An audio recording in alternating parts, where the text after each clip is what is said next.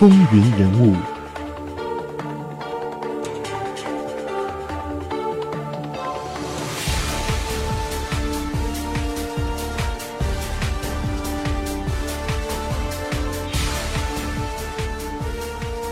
欢迎继续收听《风云人物》。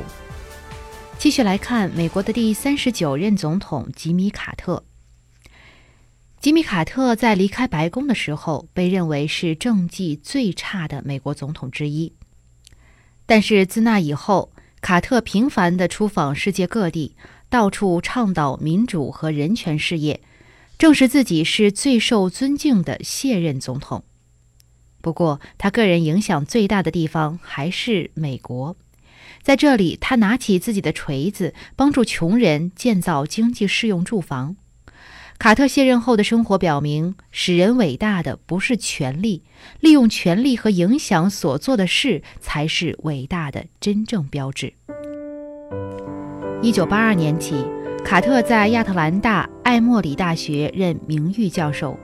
卸任后回到故乡，一面撰写回忆录，一面不时接受临时使命，穿梭于国际社会，充当和平使者。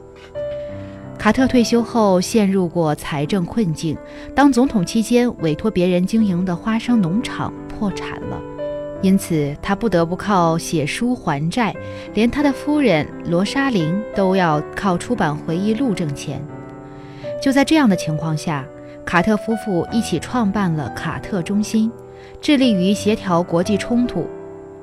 在上个世纪八十年代的海地危机中，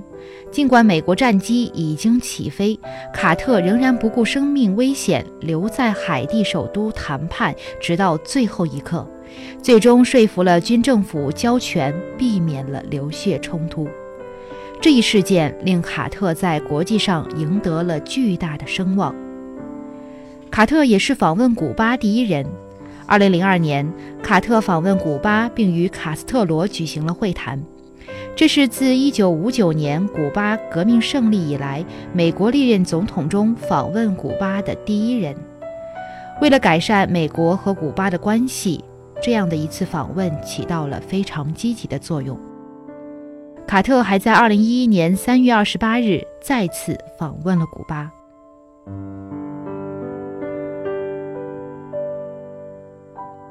除了担任国际和平协调人的角色，卡特与他的夫人还积极为全球范围内无家可归者启动住房工程，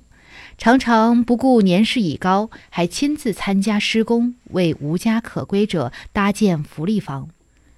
自1984年以来，卡特还允许国际人类栖身地组织以他的名义实现年度吉米·卡特工作计划。他每年会抽出一个星期的时间，穿上蓝色牛仔裤，系上木工围裙，为穷人盖房造屋。虽然卡特本人在任的时候被国会、国会院外势力以及政敌媒体塑造为一个软弱无能而且毫无作为的总统。他在卸任之后，也试图努力地去打破外界这种赋予的偏见，但是并没有能够成功。尽管离任后，他通过国际调解争取和平，再造了个人形象，但是卡特显然是不愿意长期蒙受这样的不白之冤的。继1982年出版个人回忆录之后，又在2010年推出了《我不会对你们说谎》。吉米·卡特总统白宫日记一书，他试图告诉人们卡特总统是什么样的。这本书不仅为美国政治史、政治制度、政治文化研究者提供了重要的参考，而且对于普通的读者来讲也是极富阅读价值的。借助此书，可以一窥从中国文革中走出、正在启动改革开放的中国在当时的国际形象。而且可以了解中美建交的高层内幕，因为在书中特意提到了邓小平在一九七九年一月访美时向卡特单独通报对越自卫反击战的消息，采纳卡特提出的有关政策建议等内容，认识到当时的美苏博弈是如何深刻地影响世界的，以什么样的方式埋下了伊拉克战争、利比亚和埃及等国的草根革命的伏笔。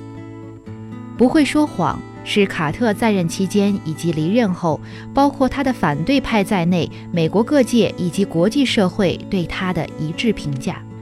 直接将这本白宫日记取名为《我不会对你们说谎》。卡特就是为了让人们看到他除了推动中美建交、戴维营协议之外的履职成绩，以及在任期间饱受诟病的一些政策处理在当时面临的诸多无奈。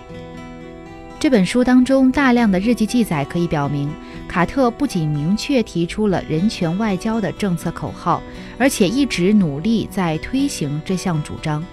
他在会晤当时的前苏联领导人勃列日涅夫时，以及多次接见前苏联外交官员时，多次敦促苏联方面释放包括长期受到压迫的犹太裔俄罗斯人等人群出境。众所周知，拉丁美洲诸国在一九六零到八零年代处于军政府的统治时期，人权记录极为糟糕。卡特一改之前多任美国总统的政策立场。千方百计向这些国家的军方领导人施压，这种做法在很大程度上遏制了独裁恐怖在拉美的延续，为后来拉美诸国恢复民主政治奠定了基础。在任总统期间，卡特还试图在能源和环境、全面医保、遏制国际核扩散和毒品传播、重振美国经济等多个重大政策领域取得成绩。为此，他做了大量的工作。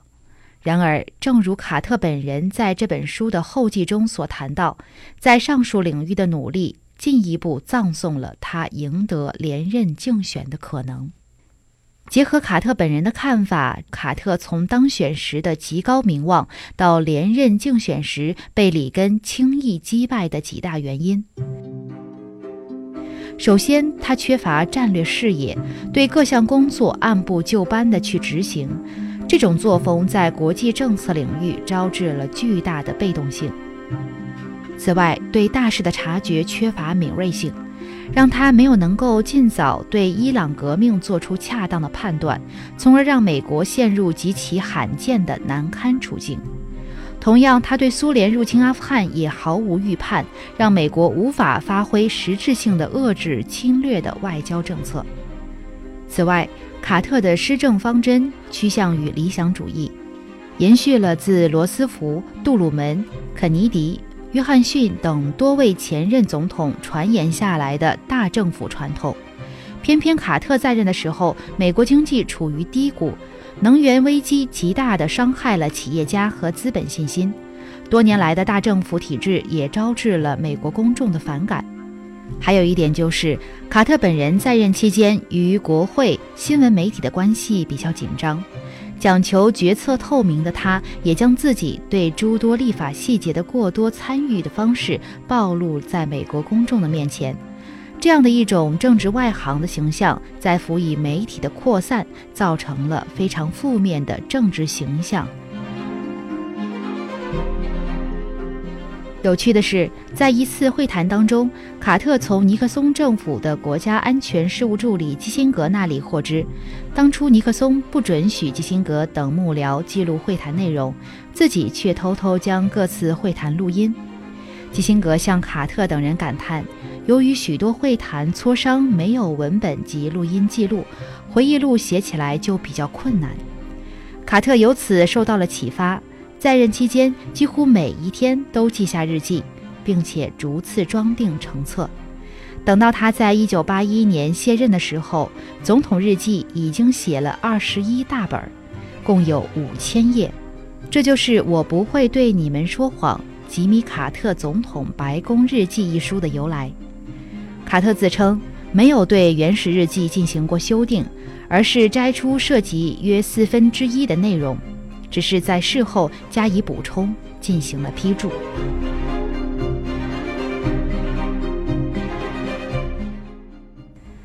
至今，卡特还活跃在国际的政治舞台上，经常出席一些活动。可以说，卸任多年以来，他的晚年生活是丰富多彩的。从昔日的总统到如今的作家、教授、农民，卡特平和而快乐地享受着每一个角色的转换。这就是关于美国第三十九任总统吉米·卡特的相关内容了。非常感谢您的收听，我们下次节目再会。